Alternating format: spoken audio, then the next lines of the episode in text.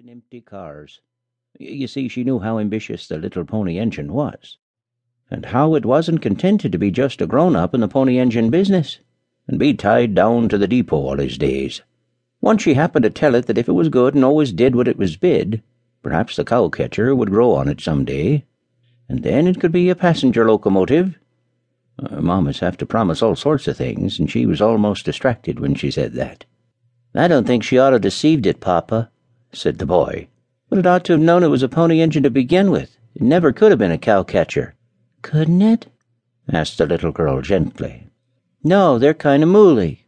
The little girl asked the papa, What makes pony engines mooly? For she did not choose to be told by her brother. He was only two years older than she was, anyway. Well, it's pretty hard, you see, when a locomotive is first hatched.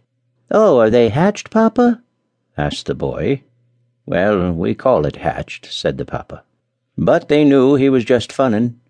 They're about the size of tea kettles at first, and it's a chance whether they will have cow catchers or not. If they keep their spouts, they will, and if their spouts drop off, they won't. What makes the spouts ever drop off? Oh, sometimes the pip or the gauges.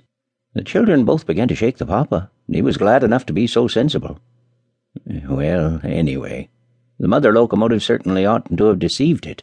Still, she had to say something, and perhaps a little pony engine was better employed watching its buffers with its headlight, to see whether its cowcatcher had begun to grow. And then it would have been in listening to the stories of the old locomotives and sometimes their swearing.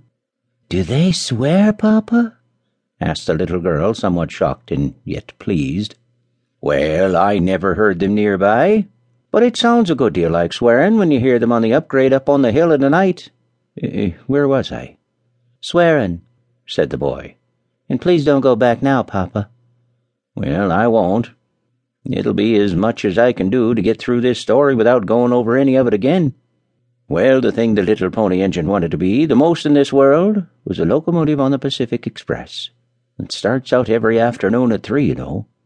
It intended to apply for the place as soon as its cow catcher was grown, and it was always trying to attract the locomotive's attention, backing and filling on the track alongside of the train, and once it raced it a little piece and beat it before the express locomotive was under way and almost got in front of it on a switch.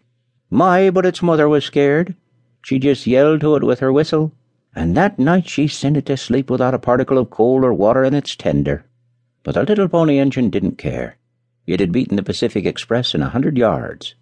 And what was to hinder it from beating it as long as it chose? The little pony engine could not get it out of its head.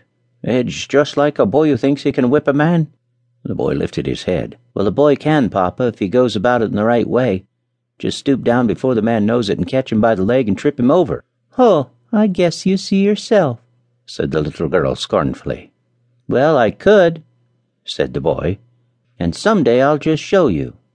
Now, little cock sparrow, now, said the papa, and he laughed. Well, the little pony engine thought it could beat the Pacific Express anyway, and so one dark, snowy, blowy afternoon, when his mother was off pushing some empty coal cars up past the Know Nothing crossing beyond Charlestown, he got on the track in front of the express. And when he heard the conductor say, All aboard! and the starting gong struck, and the brakeman leaned out and waved to the engineer, he darted off like lightning. He had his steam up, and he just scuttled. Well, he was so excited for a while that he couldn't tell whether the express was gaining on him or not. Well, after twenty or thirty miles, he thought he heard it pretty near.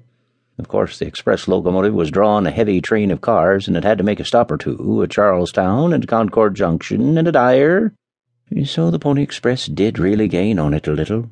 And when it began to be scared, it gained a good deal. The first place where it began to feel sorry and want its mother was at Hoosac Tunnel. It never was in a tunnel before and it seemed as if it would never get out. It kept thinking, what if the Pacific Express was to run over in here in the dark? And its mother off there in the Fitchburg Depot in Boston, looking for it among the side tracks. It gave a perfect shriek, and just then it shot out of the tunnel. There's a lot of locomotives loafing around at the North Adams, and one of them shouted out to it as it flew by, What's your hurry, little one? And it just screamed back, Pacific Express, and he never stopped to explain. They talked in locomotive language. Oh, what does it sound like? the boy asked. Well, pretty strange. Uh, I'll tell you some day.